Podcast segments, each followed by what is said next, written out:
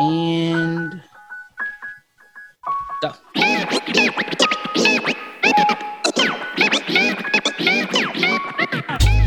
What's up, Panther Nation? Welcome to episode four of Quick Blitz, brought to you by the Riot Network. I am Sheena Quick, and my lovely co-host Vashti Hurt. I'm sure you guys know her from Carolina Blitz and Keep Blitzing, be the freshest coverage in the Carolinas. Man, Vashti, week four. What you, what you got? Week four. You know, I, I, we both have gone to training camp one time this week, and a position that a lot of people have been talking about, and I had my eye on today, are the cornerbacks. Specifically, who's going to line up next to um, or alongside or as the number two quarterback aside from Donte Jackson. Right now, there seems to be a competition between Troy Pride, Eli Apple, Stanley Thomas, Oliver. What do you think about that competition at the number two corner spot? I think that you left out an important name. Oh. If you look at the roster and you're looking by position, um, we've seen we haven't seen a true corner lineup ac- across from Donte Jackson, and that can be the new normal. But my question, um, when it comes to that, is well, we saw some twos and threes. We're gonna we're not gonna speculate on starters, like you know, like Shaq Thompson told us earlier this week. No one starting starting spot is set in stone.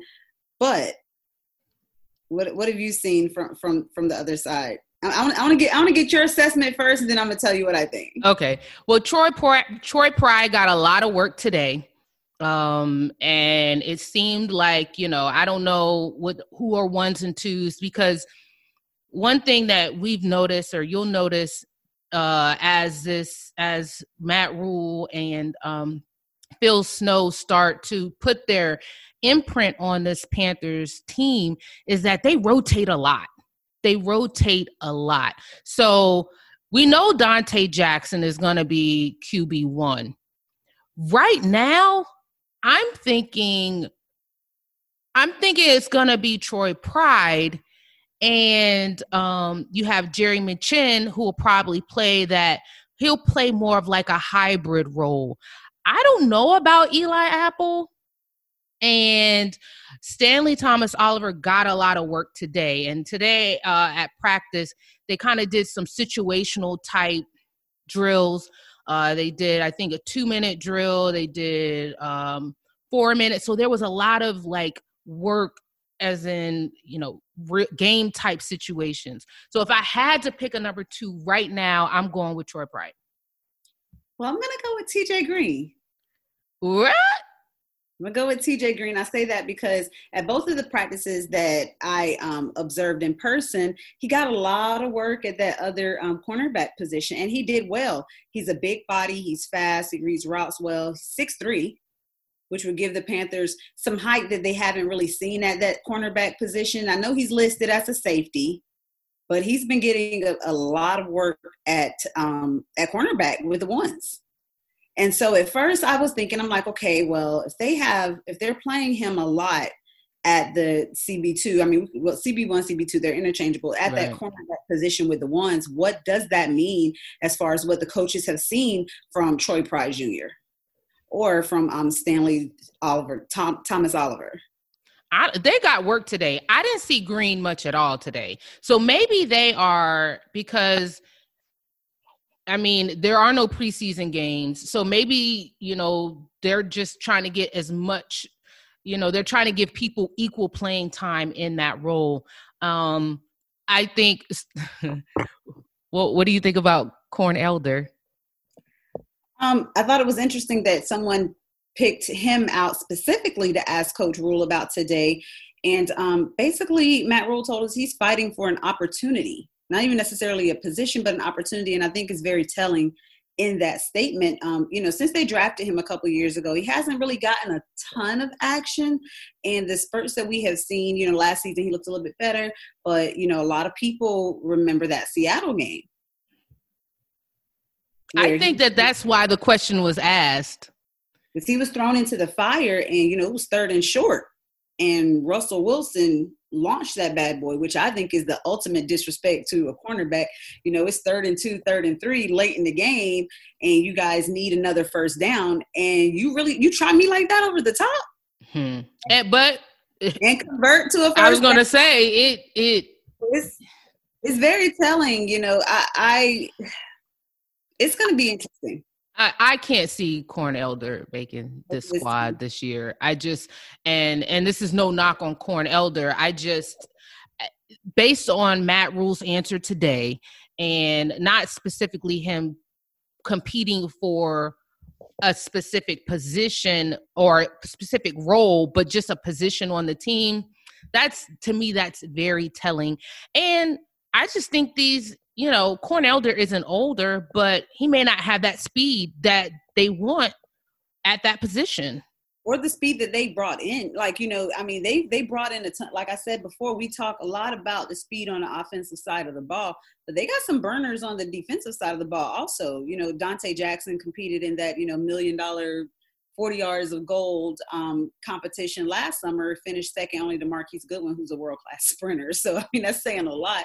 You have Troy Pride, who was on the track team in Notre Dame. Yeah. So, you got a lot of speed. You got some speed guys out there. Um, that doesn't always necessarily translate to being a shutdown corner. You have mm-hmm. to have the mm-hmm. discipline, but there is the speed is there, and Corn Elder might find himself being the odd man out. So, speaking of shutdown corner, can Donte Jackson be a shutdown corner? Donte Jackson can definitely be a shutdown corner, but the details, the devil is in the details. And he talked a little bit when we talk when he talked to media. He spoke about you know new um, the new DB coach and how he's you know a stickler for detail, and that's what we are missing in Donte Jackson as far as you know just observing from the outside in. Well, I'm, I'm not even from the outside anymore, but I'm just just some of the errors that you saw him make last year. He, he was very impressive as a rookie. He had times where, again, that discipline comes into play, that detail comes into play, and just actually trusting the route and not relying on just pure speed. Because we saw a couple times he took a gamble and it worked in his favor. But then other times we see we, we see him take a gamble and there's a 90 plus yard touchdown run because he rely he felt like okay if i if this guy shakes me a little bit i can make up the difference. I have closing speed and sometimes that closing speed just is not enough. So i think that he has been able to get away with that for a very long time. The nfl is a different a different type of animal but going into year three i see him being a lot more disciplined a lot more settled into you know his routes and his coverage his bump and run his physicality. So this this should be a really good year for him just just seeing how you know he's going to relate to the younger DB coach. He said that that that made a difference. He's closer in age to him, yeah. so um, it's going to be the devil's going to be in the details for Donte Jackson. If he can get the discipline down and the and the details, he he absolutely has everything needed to be a shutdown corner in the NFL, in my opinion.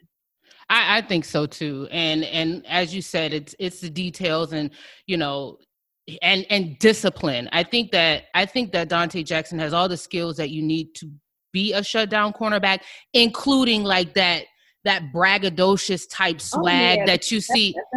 I mean, the, people don't understand like the play the play is good but those specialty positions they have a swag about them that it just seems like if you don't have that then you know it comes along it's part of the resume you have to have that. And i think he has all of that. You know i i, I can see him having a josh norman type turnaround. And you know josh norman came josh norman came in and you know he had potential. And then it seemed like everything clicked like that that 2015 season. yeah. Right. And so i think that for Donte jackson I think that this could be his year. I think it's important, like you said.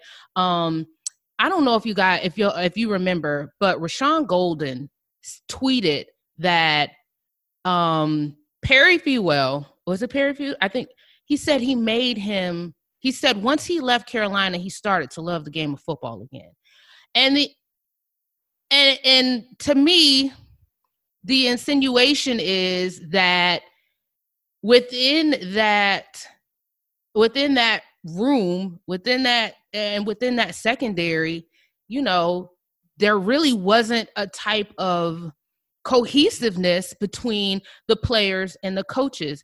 And to hear Donte Jackson speak so highly of his position coach now and say how they text and he's closer and he mentioned specifically that he's closer in age with him. So he he's more relatable. I think that that makes that can make all of the difference in what we see from Donte Jackson this season not for nothing um when i would post um coach Fewell to my story i would get a lot of guys that i'm friends with or grew up with that played for him at some point or a time some point or another in the NFL, and they didn't like him. He's T not, T. He's not a player favorite, and I don't know. We don't know what that you know what it is because we're seeing the media side of it. We see them in the locker room. Well, not necessarily the coaches in the locker room, but we see them at the podium.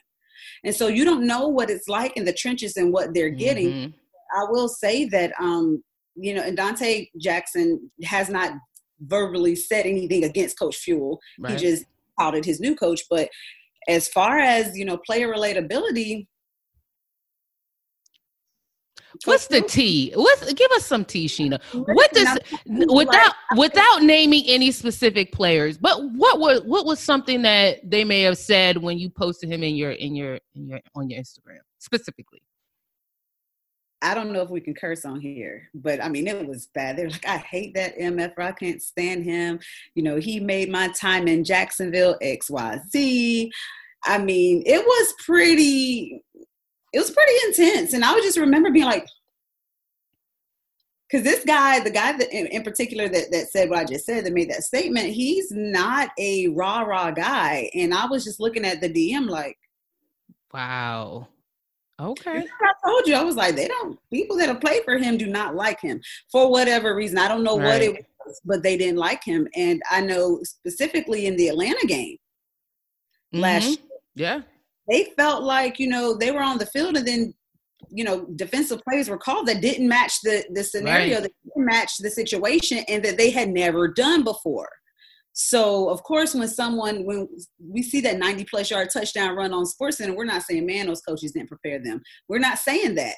We're like, mm-hmm. dang, such and such got toasted. You know what I mean? So that's very interesting. Now, one um one of the coaching assistants, Cedric Whitaker, he's a shorter guy.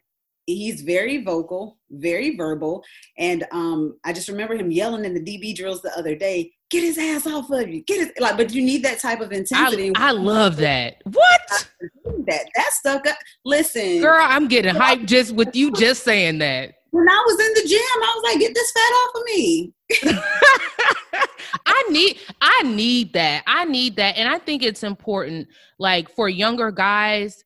And I understand that there's a new school and an old school. And yeah. I think great coaches are able older, great older coaches are able to mix both of those and still find a way to, you know, appreciate old school football and you know and and hard nose hard mouth really strict discipline and still be able to you know go easy on the players have fun you know do things that because that makes a difference and if we see a huge turnaround from Donte jackson this year I think it's fair to ask the question.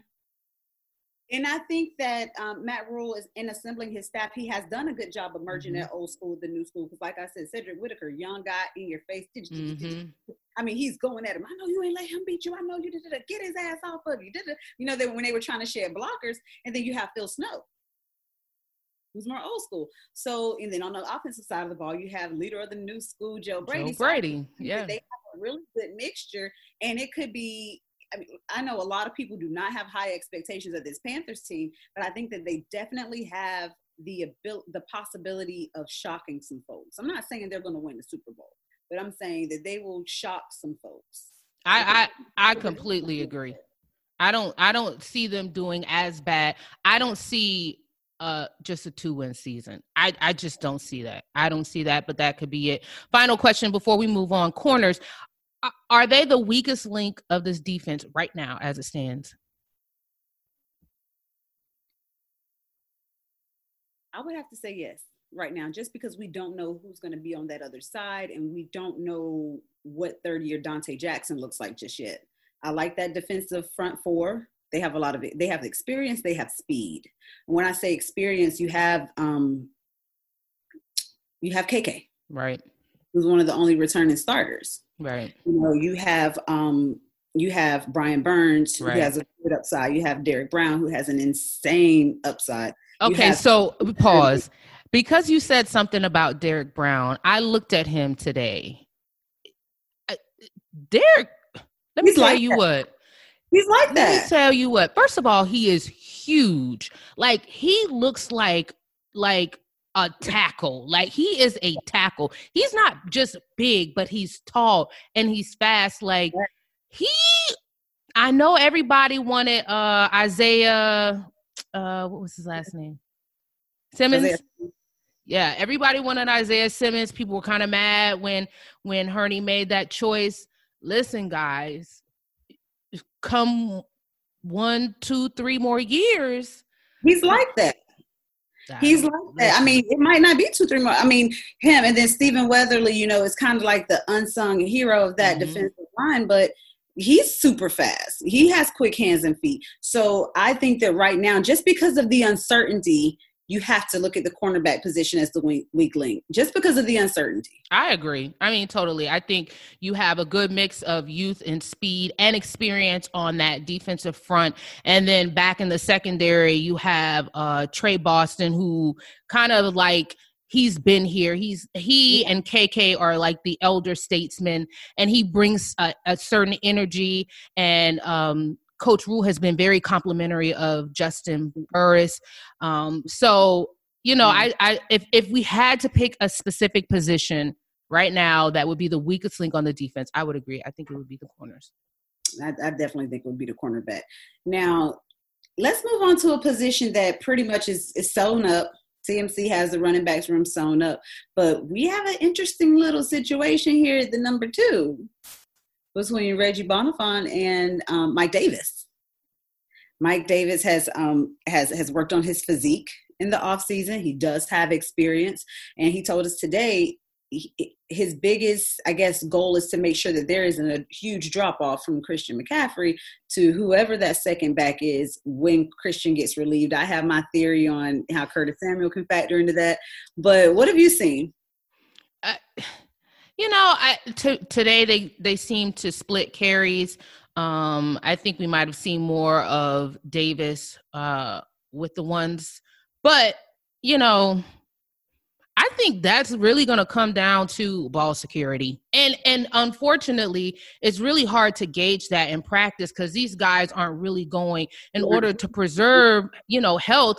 They're not really going at each other, but if I'm looking for a backup to Christian McCaffrey, you know, I'm, I'm I know as of right now, and I'm not saying that these guys don't have the potential to be, but as things stand right now, there's going to be a drop off.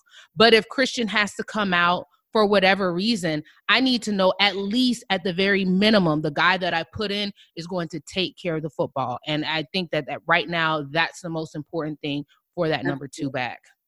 Now Reggie looked good in that position when he got a couple of carries last year. He popped some some fast ones. He did. He he, he popped off some fast ones. I want to say he used to be a quarterback. I don't know. In college too.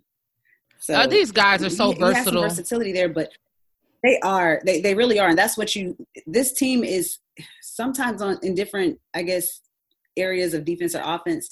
They are positionless. Yeah which is a gift and a curse. it can be a gift and it can be a curse. But I mean, with the way the 2020 is going, you want guys on the team that can do as many things as possible because you just never know what's going to happen. But I think that that was that's very interesting. They they, they released um, Jordan Scarlett earlier this week. How do you how do you feel about that? I mean, it's a crowded running backs room, and if someone has to go, then unfortunately he was the weaker of the of the you know of the three that we're speaking of, of Reggie and Mike Davis, if you have to, if one person has to go, it has to be Jordan. I mean, not to say that he's not going to get another opportunity. Right. He, I'm sure he will. Christian is his team. He's very young. Christian's only what 24, just yeah. turned 24, something like that. So you know, perhaps he he'll find a home at a different team that he gets more carries and opportunities with aging legs or you know you just never know. Mm-hmm. he could he mm-hmm. could land somewhere and ball ball the hell out. It just wasn't carolina just wasn't the place for him with the personnel in in these particular circumstances. Yeah i don't i mean i i didn't think that they were making a huge mistake with that. I just you know it's just it was a numbers thing. I don't think that they would have gone wrong with keeping him either. Um but you know at that at that position also where he would have fallen on you know we're looking at a what rb2 or third running back special teams play a big role also in how you look in that capacity. So you know. All right jacob blake that is what's going on right now. Um another unarmed black man who was shot by police officers and um it's it's you know it's taking uh, thankfully right now he is he has he is alive but the latest news is that he is paralyzed from the waist down. And um, the video is very graphic. You can see it. It's all over everywhere. The entire sports world is talking about this story. And i wanted to share some of what some of the panthers um, the panthers responses. And some of them were you know retweets but I mean, if you're, it's a retweets may not equal endorsements, but a lot of times they do, right? So, um, I believe it was PJ Walker. PJ Walker tweeted that Black Lives Matter. Uh, uh, uh, Jonathan Stewart, who no longer plays, um, but he uh, posted a quote, or I think it was Denzel Washington, who was talking and uh, talking about um I'm, tr- I'm trying to find oh if is the sheep preaching hate when he says i'm not going to let a wolf eat me anymore? Uh you can i mean that's a that's a pretty pretty powerful quote if you ask me. Um Shaq Thompson retweeted Michael Thomas and Michael Thomas tweeted stop killing unarmed black people uh, he also retweeted uh, Tyrann Mathieu saying, Damn, they shot that man seven times. Why can't three officers subdue one male? I truly need answers. Y'all comment on everything else. Um, Kenny Robinson retweeted Donovan Mitchell's tweet, and Donovan Mitchell was very passionate, all caps. F the games and playoffs. This is sick and is a real problem. We demand justice. It's crazy. I don't have any words, but WTF, man, this is why we don't feel safe. So, um, let's talk about NFL guys being more vocal or at least showing more emotion on social media. How do do you, do you see a change from let's say now a couple years ago? Well, it's absolutely a change. Um, but since then, we have also seen NFL players take more, I guess, ownership of their career. And when I say that, I mean, it's like across the board. We saw Antonio Brown for what it's worth. Everybody can say what they have to say about him and meme him and everything else. But that man was the first person that pretty much treated his, like he took his contract negotiations into his own hands.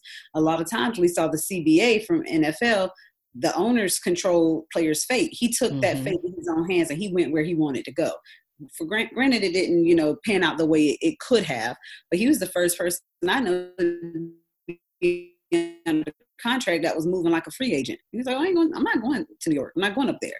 You know, so I think that that part has kind of translated into just more you know people are getting more more on guaranteed money they're sitting out they're becoming more vocal all the way around and it's only natural for this to be a part of that maturation and part of that progress as well. Now, a couple years ago, you still had players that would, would speak up. You had the Eric Reids, you had even the Julius Peppers. You know, you had those guys, but then there were some guys that were kind of, you know, not necessarily household names, and you know, they didn't want to shake the boat, they didn't want to do too much. But now people are more comfortable in their blackness and in their demand for justice. In my yeah, opinion, I, I, uh, yeah and I think that that's important, especially with players. Like football is great, and I I don't care how much Jerry Jones thinks that he um, runs things, but he's not going on that field and throwing a ball or catching the ball or lining up in the trenches. Like football is about the players and the players make the game. And it seems like they're finally understanding that without us, there there's nothing.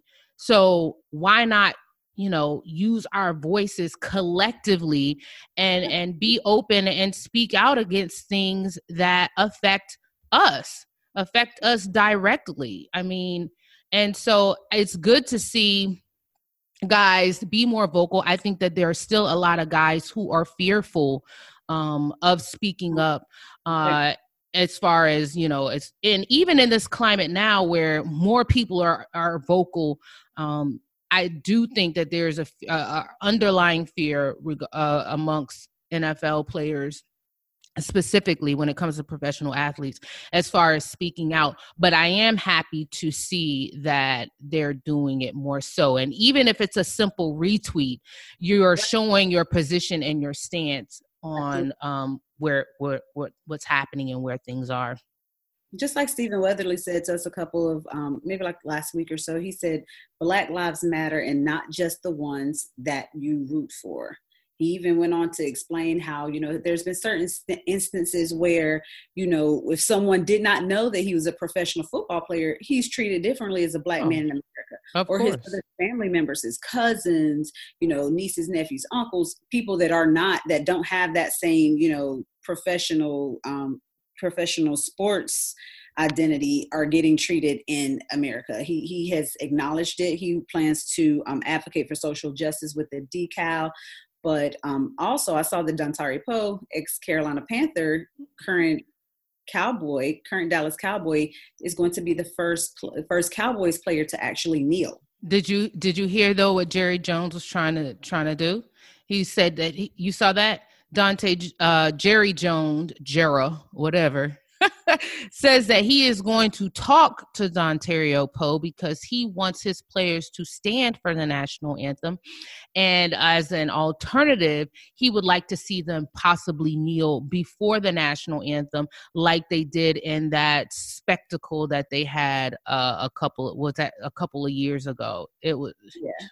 So, you know, do you how do you think pro other than the patch? Because, you know, we we've heard that players will be allowed to and if you don't know players will be allowed to support a cause or um, speak out against racial injustice through a patch on their uniform. But outside of that how do you think players how what ways do we do you think we'll see players protest during the season?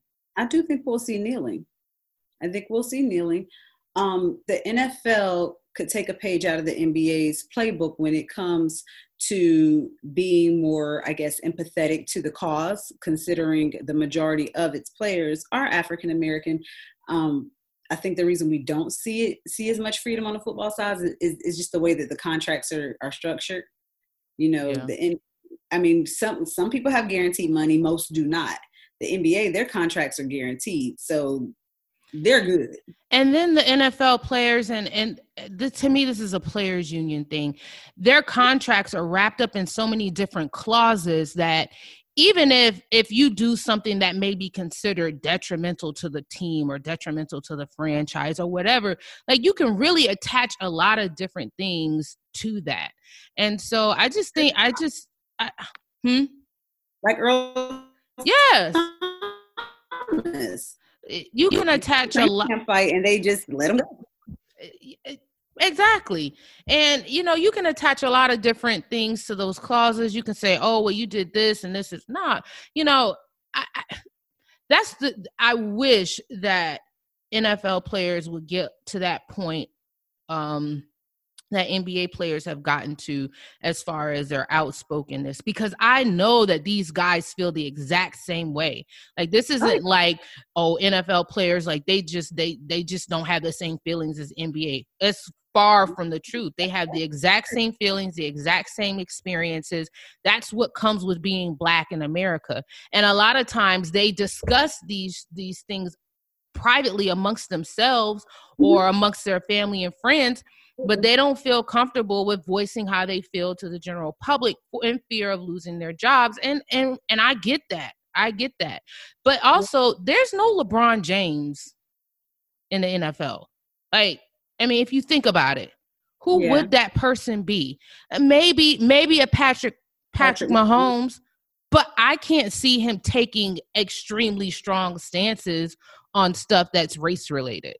I can't see it. Um, and it would it would take and with that maybe it's a top down approach everything isn't trickle down but i think with that like that's why Patrick Mahomes being in that video that they post and they demanded the NFL to do certain things that was so important.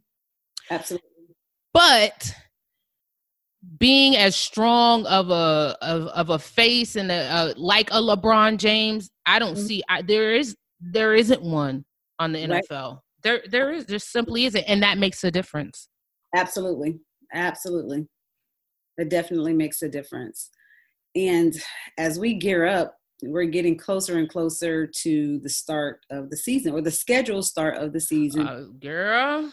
And here in North Carolina, we still do not know as of yet if your Carolina Panthers will be playing in front of fans. Governor Roy Cooper has not, you know, divulge that information. But what we do know is that the um, Fan Fest tomorrow night is going on as planned. It's just going to be a fest with no fans. I like that. so basically, Panthers Fest. Just Panthers Fest. That's cool.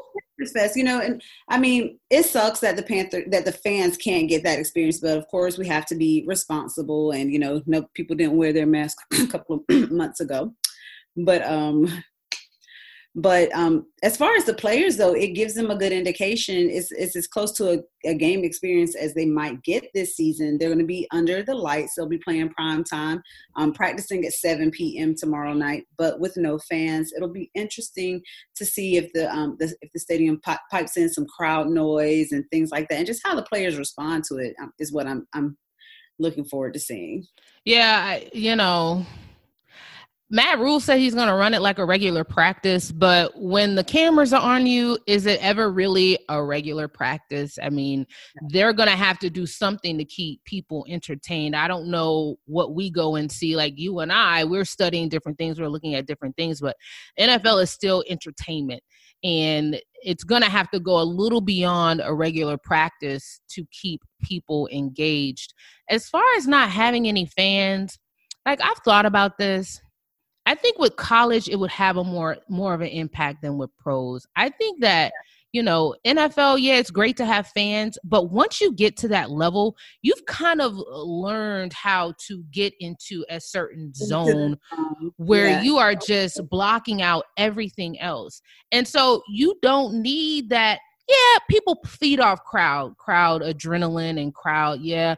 But these grown men, like that zone, I think that they'll be able to channel that level of competitiveness and the level of aggression that they would regardless of whether they're fans there or not. Yeah, I mean that's what a lot of the guys have told us is that they get into a zone anyway, but you know they have no choice but to zone, but to you know just be completely tunnel vision because a lot of these guys are fighting for a job this is their preseason game. So, for what it's worth. Yeah, I mean, we'll see tomorrow. But even as the season starts, I, I don't think, I mean, I don't anticipate there being fans, but I also don't anticipate that being like a huge issue. They'll play some music, they'll pipe in some noise. Like, if we look at what the NBA has done, they have done an incredible job of. I'm not going to lie, I was a skeptic. I was like, me too. I, this is gonna be like AAU. It's gonna be boring. We're not gonna be able to hear. I mean, and I watched the games literally feeling like okay, like I'm watching a legit game with the piped in noise and and the music and the defense chants, and I'm assuming that the uh, hopefully the NFL is taking a page out of the NBA's book, and also the play on the court that we've seen on the NBA. I, I haven't seen any difference. If anything, we've seen some really like dialed in type performances and that may that may be what we see on the football field as well. I'm hoping i'm hoping that that's you know. It's quite possible but um i know you guys have you members there of the um the roaring riot. Have you seen the home gating packages? I, I did well i think i saw a new orleans one uh where uh it came with some beads and like a, a banner on the table. I thought that was a pretty dope idea. That's pretty dope. I mean, they they have done a good job of keeping fans engaged without fans being able to physically be at the stadium. So it should it should be interesting, man. Look, when I took that picture outside of the um the new bubble, and it was we were going through the tunnel, and I was like, okay, you know what, an off season is going to be. Prepare, buckle up. I was talking about players. I didn't know that Ronald was about to kick in the door, waving the fofo. Like I had no Listen. idea that come August we would still be grappling with this. Girl, Rona came through bucking. Okay. Buck. What what sports? What summer? What vacation? What party? What day parties? Oh no, no, we're not doing none of that. Everything sewed everything up. Mm-hmm. Everything, man. So you guys are listening and you are skeptical, you can be skeptical. Just please put on a mask, even if you don't think it's doing anything. It can't do any harm even if you don't think it's helping just put on your mask man. You know, you know what i find interesting? I just saw a report on the news and um, over the last i think week or so the cases in the united states are going down. And i can't help but think that that could be directly tied to sports and the uh, possible like cancellation of sports. Even you'll have even in your most rural anti-mask like yeah. i'm not wearing a mask or you know i don't believe they are still wearing masks because oh well football is important enough where if i can say football by wearing a mask i don't care about the people but i want my football. So i mean if if football is getting people to be safer and and and comply listen let's go. Let's go. Because you know we would like to have a season two we just don't want people's lives to be at, at stake in order Absolutely. to do so. All right, guys. I think that's it. We went through four topics. Thanks for kicking it with us. This is our fourth quick blitz. Make sure you're subscribing wherever you get your podcast. Also, make sure you're following us on social media. Make sure you're following Sheena at Sheena underscore Marie, right? Three. And also quick out of the blocks and make sure you're following Carolina Blitz at Keep Blitzing, or you can follow my personal page at Vashti Hurt. So thank you guys for tuning in. We will be back next week with more of our observations from training camp.